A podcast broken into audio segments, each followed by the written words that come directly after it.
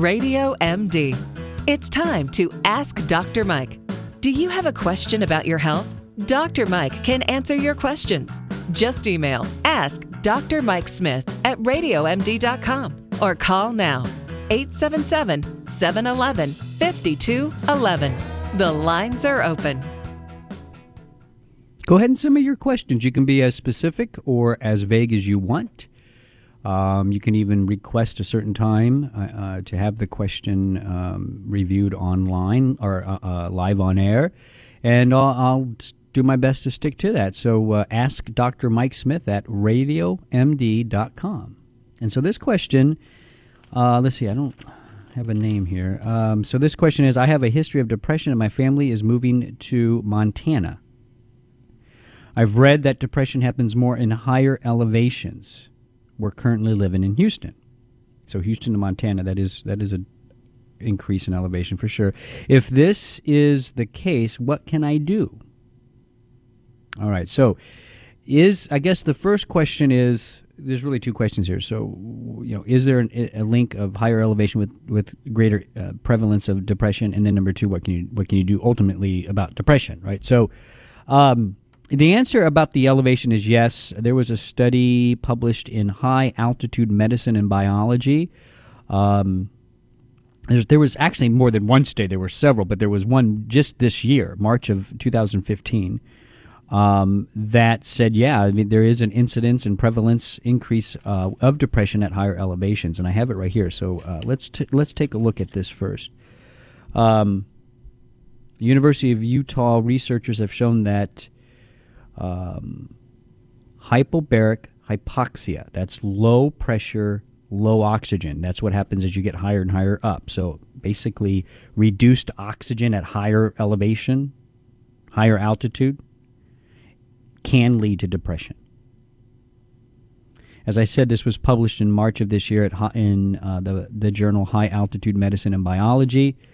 Um, it was a combination of University of Utah and Tufts University researchers, and they used rats. It was an animal model, but we got to start somewhere. Female rats uh, rats were exposed to high altitude conditions, both simulated and real. They exhibit increased depression-like behavior. Male rats, interestingly, show no signs of depression in the same conditions. So it was only the female rats.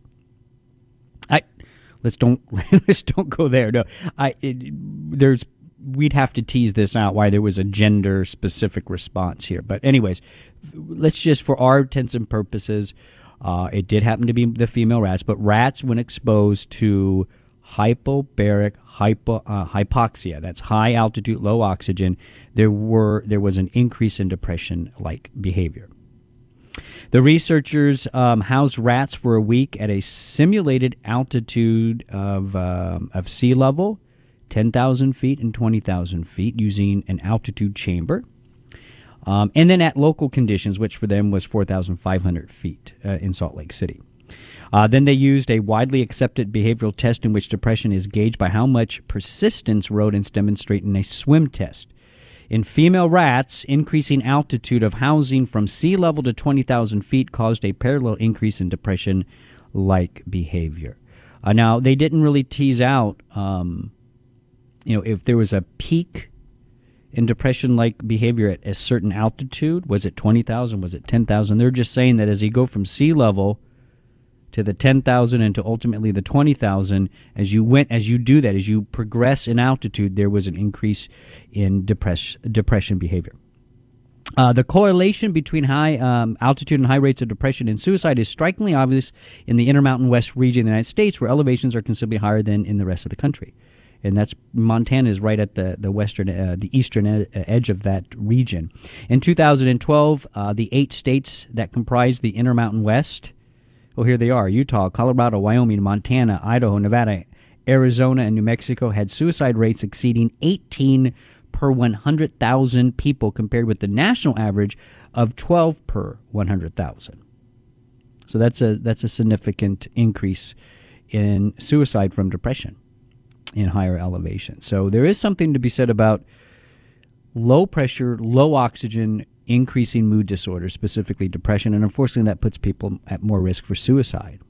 So I, I think this is a legitimate concern for somebody who has a history of depression. uh, if you've never had depression before and you're going to higher elevations. And of course, we're talking about, um, I mean, this brings in a whole other question about um, allowing your body to adapt maybe slower versus just going on like a trip. I mean, I don't think I'd, I would change too much. If I had a history of depression and I was just going to Utah to visit some old friends or something, I wouldn't necessarily worry about my depression getting worse if I was just going to be there a couple days or something like that. I mean, I, I think, um, but if you're going to be staying more than you know a couple of weeks, you may have to do a couple uh, some some things to prevent uh, depression like symptoms. And I think the first thing, since you're moving up there, maybe, if you can acclimate slowly, make a few trips. Uh, that I mean, I don't I don't know if that's going to help because you got to go all the way back to Houston, uh, which is pretty much at sea level. Um, I think the best suggestions I could make then are, are supplements, right? So you're, I, you know, I don't know if you're on medication, um, doesn't say no, doesn't say in the question. So, uh, you know, I, I would do some of the classic supplements, tryptophan, which is the precursor to serotonin. Uh, you can do 5-HTP. That's that. What happens is tryptophan turns into 5-HTP and then 5-HTP into serotonin. So you have two options. You can supplement with the tryptophan, or you can supplement with the 5-HTP, and they're both fine. But there is a difference, though. Um, and here's what happens if if you take the 5-HTP, let's say that's what you decide to supplement with, 5-HTP can convert into serotonin outside of the brain. And, and once it does that, the serotonin that it produces cannot cross into the brain. So, you, in my opinion, with 5-HTP, you're losing some of the dose. You know, I don't know if maybe that's not a concern for you. You just do more. That's fine. I don't know, but but that is that is an issue for some people. You take 5-HTP, some of it turns into serotonin outside of the brain, and you just waste it. So that's why I think tryptophan is better because tryptophan cannot turn into 5-HTP and eventually serotonin outside the brain. Tryptophan has to cross the blood-brain barrier. It has to get into the brain, and that's where it undergoes the conversion that eventually leads to serotonin. So when you take tryptophan, um, uh, most of it does get into the brain, and and that's why um, it's important when you take tryptophan. You want to do some other amino acids with it, like lysine, for instance, which increases the delivery into the brain. But once tryptophan is in the brain, it will convert to serotonin. Life Extension has a great tryptophan, by the way. It has all those different amino acids like lysine already added in it, so you know you're getting it into the brain where you want it. So boost your serotonin levels. You can also try saffron, that's a serotonin reuptake inhibitor, which is what most of the prescription antidepressants are. Uh, it's just safer um, and it works just about as good. Also decreases sugar cravings too.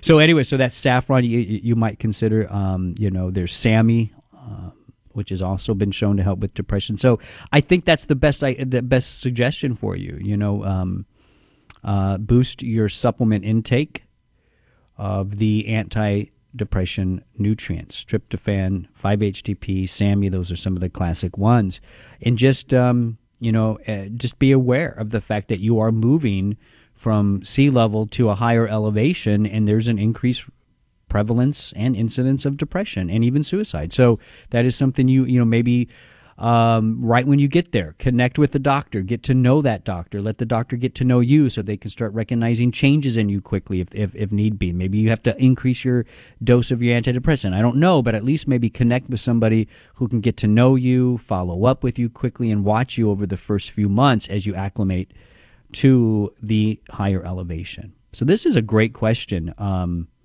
yes, there is an increased risk of depression at higher elevations. Those those um, states in the intermountain west, Utah, Colorado, Wyoming, Montana, Idaho, Nevada, Arizona, New Mexico, yes, increased risk of depression. So great question. Protect yourself when you get there. Connect with the doctor who can follow you. This is Healthy Talk on Radio MD. I'm Dr. Mike. Stay well.